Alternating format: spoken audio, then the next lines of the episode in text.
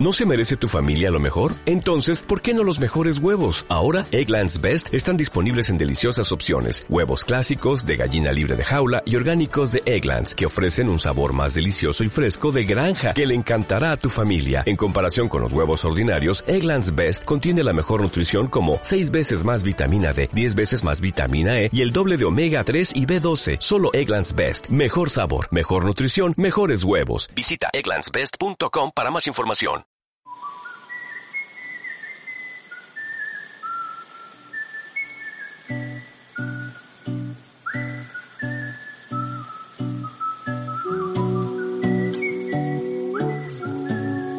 Estás escuchando Turismo Sostenible con Ángela Rodríguez de Travindi.com en radioviajera.com.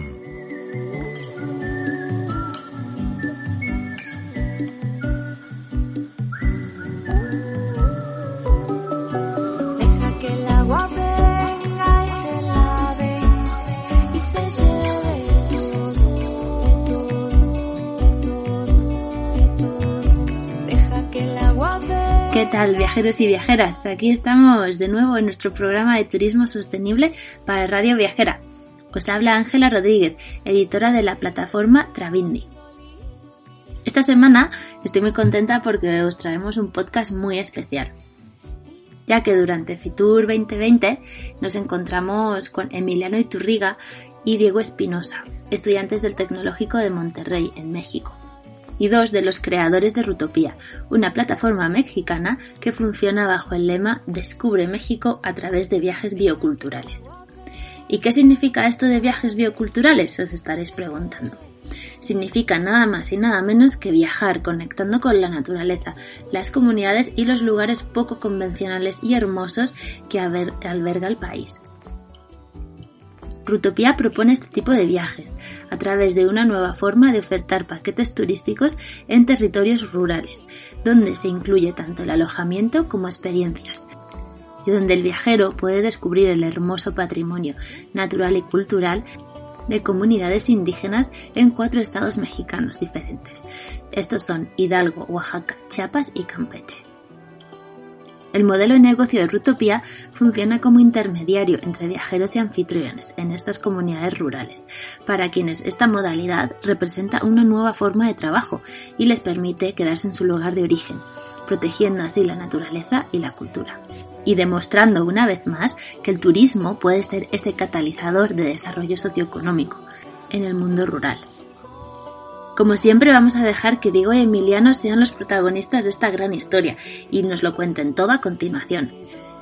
Bienvenidos y bienvenidas a este nuevo programa de Travindi para Radio Viajera.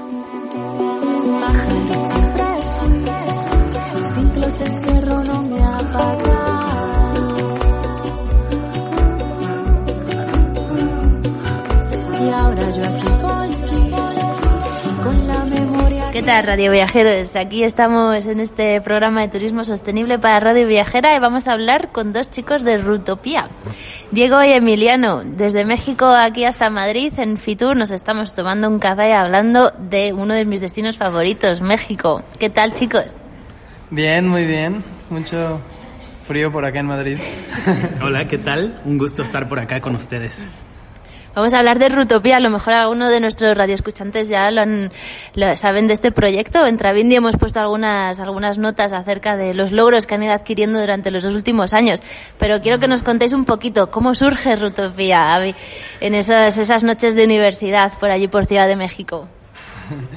Sí, creo que Rutopía surge de una necesidad que es muy evidente en México y creo que en muchos países latinoamericanos y en desarrollo, y es que ya desde hace mucho tiempo se ha optado por el turismo comunitario co- o por el ecoturismo como una forma de desarrollar, de que se desarrolle en zonas rurales, pero de forma sustentable, ¿no? De forma incluso regenerativa.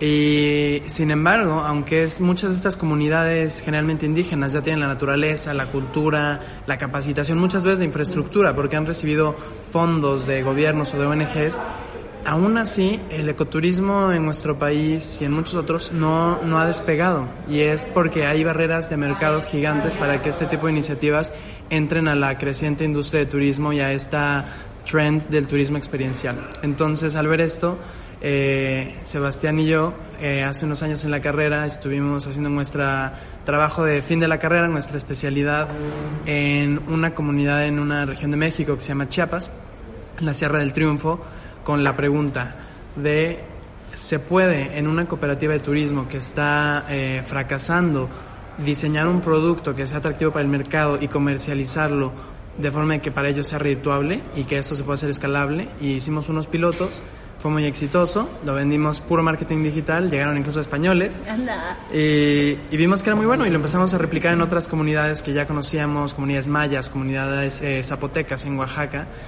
Y así pues empezó Rutopía. Háblanos de esta comunidad en el Triunfo. Tengo entendido está en el sur de Chiapas, cerca de la reserva de la biosfera del Triunfo, si no me equivoco. Sí, sí, sí, está en la zona de amortiguamiento de la Reserva del Triunfo. Es uno de los lugares más increíbles que hay en el mundo, la verdad. Es de los últimos lugares donde se pueden encontrar quetzales, que para los que no los conozcan, por favor, métanse a Google y búsquenlos porque es el pájaro más lindo del mundo y quedan muy pocos. Y en esta reserva se han podido conservar muy bien, hay jaguares, hay tapires, es un lugar mágico. Y eh, se está deforestando por, por cafetaleros, por transgénicos, por, por la presión de la gente que vive alrededor de la reserva. Y, y este proyecto es de familias de indígenas de la etnia Tzeltal que se han organizado para solamente sembrar café orgánico, no seguir expandiendo sus cafetales y compensar esa, esa necesidad económica que tienen a través de recibir viajeros que puedan ver sus cafetales y también conocer un poco de la selva que hay a su alrededor. Y bueno, ¿qué habéis conseguido? Lo- los últimos años habéis conseguido bastantes premios. Uno de ellos fue el premio Hall Prize. Y bueno, ¿qué habéis, aprendido de toda, toda esta andadura? ¿no? Porque también estáis aquí porque quedaron, quedasteis finalistas del premio de la OMT, del Tourism Startup. Sí, bueno, para el equipo en general, creo que somos, éramos cuatro, ¿no? En este premio, pero un aprendizaje clave es que éramos nosotros, pero representando a todos nuestros aliados en las comunidades y que en realidad, o sea, llevábamos el mensaje y su conocimiento, tu- sus experiencias a mucha gente más, ¿no? O sea, no somos cuatro tíos mexicanos ahí en la Ciudad de México, sino que representamos a muchas de las comunidades indígenas de México. Y pues que lo que le llama mucho la atención a la gente es conocer la historia de estos anfitriones, de estas mujeres que les van a recibir, quiénes son, qué hacen, cómo se llaman sus hijos y por qué decidieron estar en el turismo y eso a través de escribir y también de fotos increíbles y videos que comuniquen todo el valor que tienen estas experiencias. Y eso, eh, por un lado. Y por otro lado, pues hemos visto que hay un gran interés de la gente por viajar de esta manera. O sea, que realmente la población o los turistas están transformándose de turistas a viajeros y hay un interés por salirse de las rutas convencionales y buscar experiencias únicas con, donde conectas y conoces la cultura de forma auténtica. Y pues eso es de todo lo que se trata Rutopía. Uno de los factores que supongo que os habrán preguntado mucho en todas vuestras convocatorias a premios y todo esto, la replicabilidad, ¿no? O sea, cómo vuestro proyecto de empezar en esta comunidad en el triunfo se ha replicado por todo el Estado mexicano. ¿Cómo ha sido este proceso de replicabilidad? ¿Cómo, cómo ha ido avanzando? ¿Y cuál es la situación actual? Sí. Eh, se ha ido mejorando desde el primer proyecto. Creo que cuando nos dimos cuenta que era muy replicable es cuando a la décima comunidad o docena comunidad en la que trabajábamos y de y de pues hacer primero el taller de codiseño y el análisis con las personas de la comunidad y ver que eran exactamente los mismos problemas los que los estaban frenando de ser exitosos pues pudimos un poco extrapolar también y darnos cuenta que era un problema generalizado y que por lo tanto la solución también podía ser un poco generalizada. Digo, no, no estoy diciendo que no haya problemas muy específicos en cada región, pero sí es cierto que quizás el 80% de las barreras de mercado, de las razones por las que no están siendo exitosos, son iguales. Y muy probablemente eh, y lo hemos podido comprobar en otros países latinoamericanos o incluso en otros países en desarrollo en otros continentes. Entonces, al tener un factor común que los está llevando al, al fracaso, que por decir algunos es el tema de que operadoras externas de aventura eh, tienen esquemas donde la cadena de valor está, eh, pues, invertida porque es el operador el que está llevando hasta el 90% del ingreso y temas como ese eh, nos permiten también pensar que la solución puede ser una solución generalizada y se puede replicar y estamos diseñando Rutopía con el fin de optimizar lo más posible para poder ofrecer la solución de la forma más barata posible también y que el mayor número de comunidades puedan usar Rutopía y llegar a muchas personas. Hablas de los problemas. ¿Qué problemas has identificado, además del que, hay- del que has mencionado acerca de, las, de, la tour opera- de los turoperadores que, que no son tan éticos con las comunidades? Creo que los dos problemas a grandes rasgos es una, que falta una integración, un diseño integrado de experiencias que tenga en mente un mercado específico o la forma en que viajan las personas del siglo XXI. Es decir, en comunidades hay, existen diferentes ofertas, la señora que hace las quesadillas, eh, la señora que te ofrece el alojamiento, que tiene el, el hotel comunitario, eh, los guías locales, pero no existe un diseño integrado que se pueda ofrecer, una articulación y un empaquetamiento de eso ah, para poderlo vender en, en el sistema del turismo del siglo XXI. Y otro es que ya una vez que se tiene ese producto, para comercializarlo necesitas, uno, tener buen eh, atención al cliente, ¿no? Buen customer service, necesitas ser resiliente a los pagos que son just in time o retrasados, que es lo que generalmente manejan las agencias o las plataformas, y tener cierta resiliencia financiera y también pues facilidad de pago. ¿no? Esos son tres obstáculos que nosotros estamos enfocados en resolver en el corto plazo.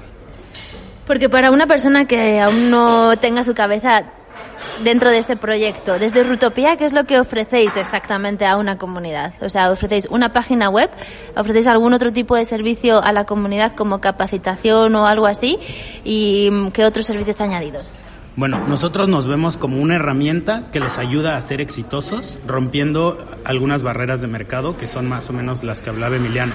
Entonces, lo que ofrecemos primero es identificar su potencial biocultural, que es el capital humano, toda la gran, la gente muy linda que tienen, toda la naturaleza y la parte cultural. Después de eso, integramos una experiencia y la comunicamos. Entonces, otra parte importante es comunicarla, desde fotos increíbles, las historias y además de eso, la comercialización, ¿no? A través de alados comerciales, agencias, Airbnb, diferentes motores donde puedes encontrar y reservar la experiencia que vendan, que les lleguen viajeros. Y eh, además de eso, algo muy importante es que se den respuestas rápidas en español, en inglés, constantemente, que ayuden a cerrar la venta, la parte como de seguros y inversiones en marketing para que llegue a los clientes. Entonces todos estos son servicios que le ofrecemos y que para una pequeña comunidad que va empezando un proyecto de turismo serían demasiado caros. Entonces nosotros lo que hacemos es darles el servicio y por cada viaje que venden aportan una, una, una parte de, de eso se va a Rutopía para que podamos seguir operando, ofreciéndole este servicio a esa comunidad y llegar a otras. ¿Cuántas eh, habéis visitado todas las comunidades que forman parte de Rutopía personalmente o cómo hacéis este proceso? ¿Os contactan directamente? Eh, en principio sí estábamos visitando todas. Eh, ahorita estamos trabajando en una metodología de activación donde tenemos, las podemos certificar y podemos checar la calidad a través de utilizar a una comunidad de viajeros que está muy cerca de nosotros, que ya han viajado con Rutopía, que les encanta viajar con Rutopía y que entonces ellos están dispuestos a ayudarnos a mapear y a activar estas comunidades que quieren entrar, porque la verdad es que tenemos cientos en la lista de espera y no hemos podido avanzar tan rápido, sí. Entonces sí, los recursos son limitados, pero ahora lo que queremos es que gente que crea en el proyecto y quiera apoyar a estas comunidades viaja, le damos las herramientas de activación, identifican todo el potencial, después se diseña la experiencia y apoyan a que una comunidad esté en línea más rápido de lo que llegaríamos nosotros. O sea, están como implicando al viajero a ser parte también de esta comunidad de Rutopía. Justamente, llamamos amigos de Rutopía o aventureros de Rutopía. Ya les diremos bien cómo queda el nombre. Esto, esto es una gran idea, o sea, me parece muy inteligente, pero también puede tener sus retos. Porque como, hablando en el tema de la sostenibilidad y todo eso, no todos los viajeros van a tener los mismos valores que a lo mejor pueden tener desde su imagen. ¿Esto, esto lo habéis pensado también? ¿Le habéis echado una pensadita?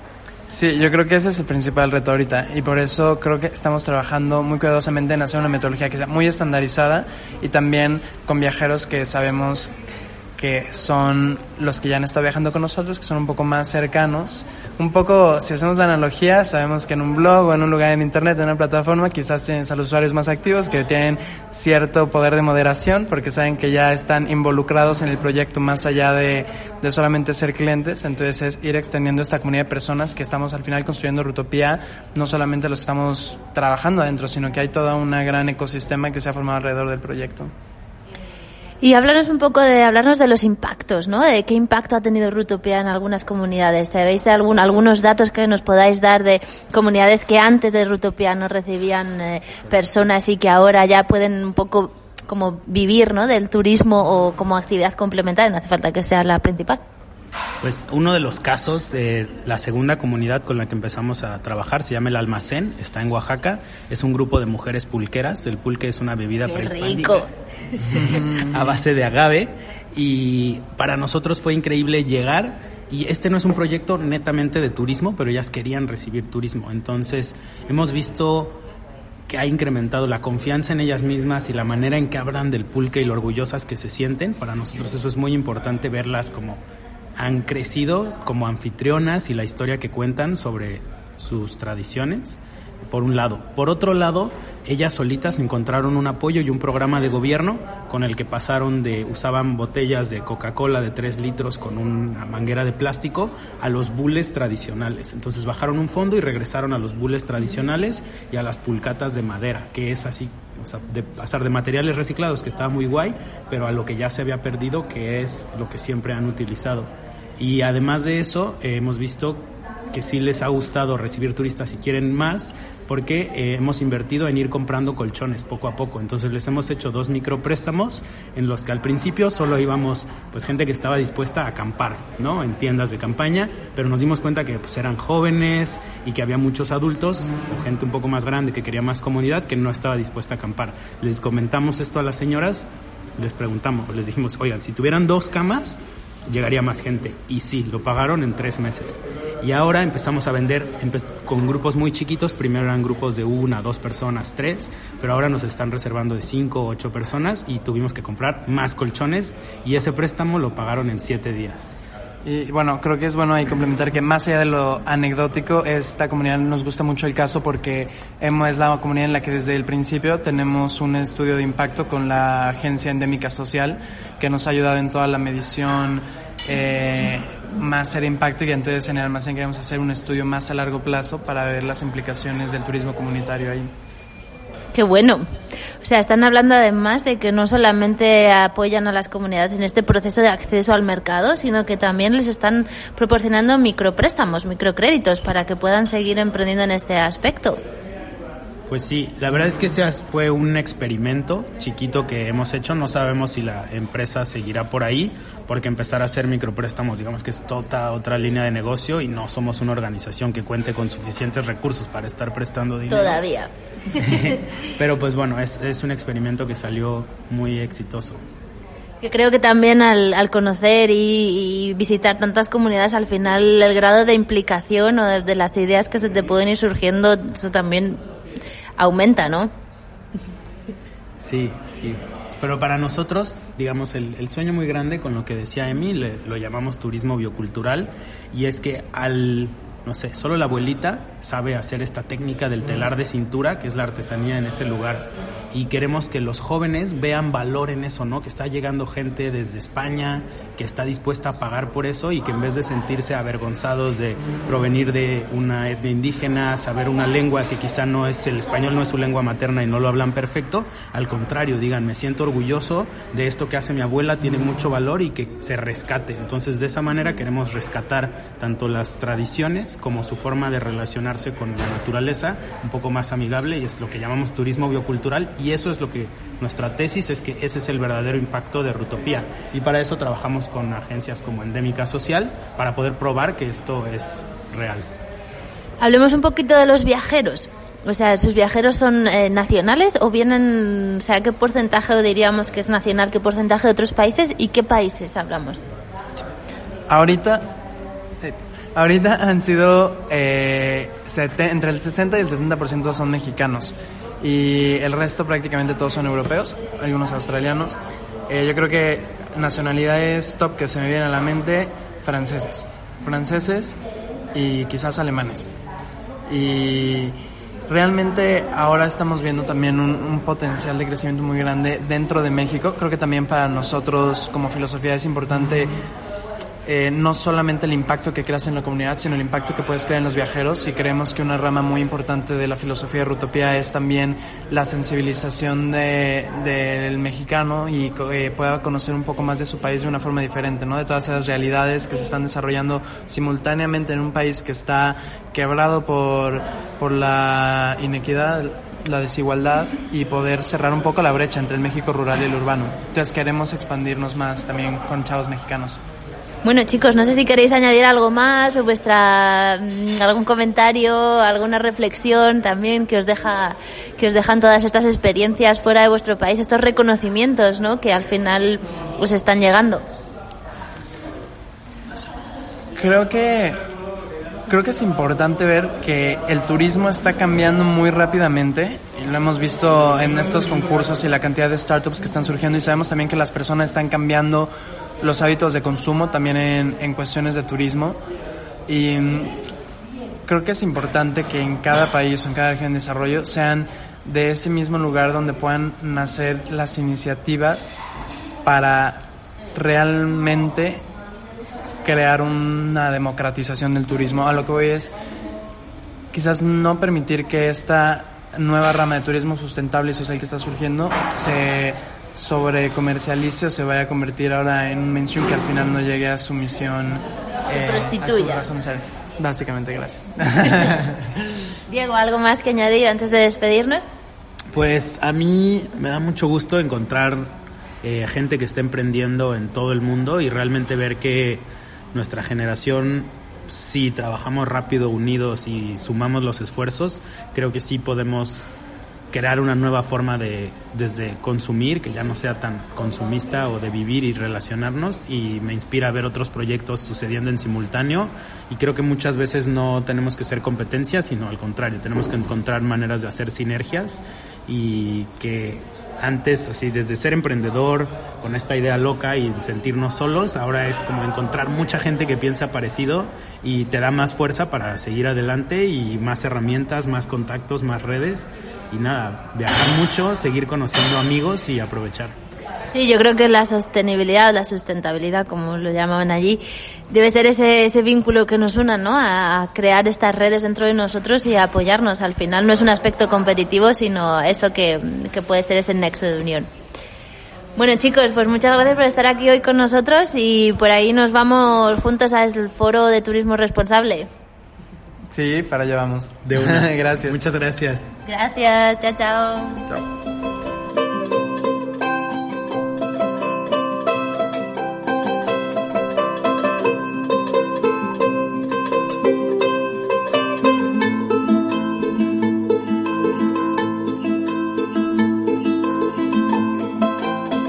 Esperamos que hayas encontrado muy interesante la historia de Diego y Emiliano y de cómo Rutopía está revolucionando la comercialización del turismo comunitario a través de la tecnología y los valores del turismo responsable.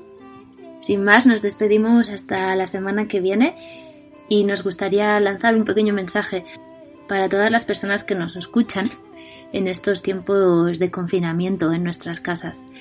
Y os invitamos a aprovechar este tiempo para escuchar nuestros podcasts de turismo sostenible e incluso para contactarnos y colaborar con Travindi en eh, cualquier formato de creación de contenido, ya sea tanto para hacer podcasts como para escribir artículos o entrevistas. Todo nuestro contenido en nuestra plataforma www.travindi.com barra es está disponible siempre gratuitamente y es un buen recurso para todos aquellos que queráis seguir estando al día en temas que conforman el turismo sostenible en el mundo. Sin más nos despedimos, muchas gracias a todos por estar aquí con nosotros y la semana que viene volvemos con más historias que contaros.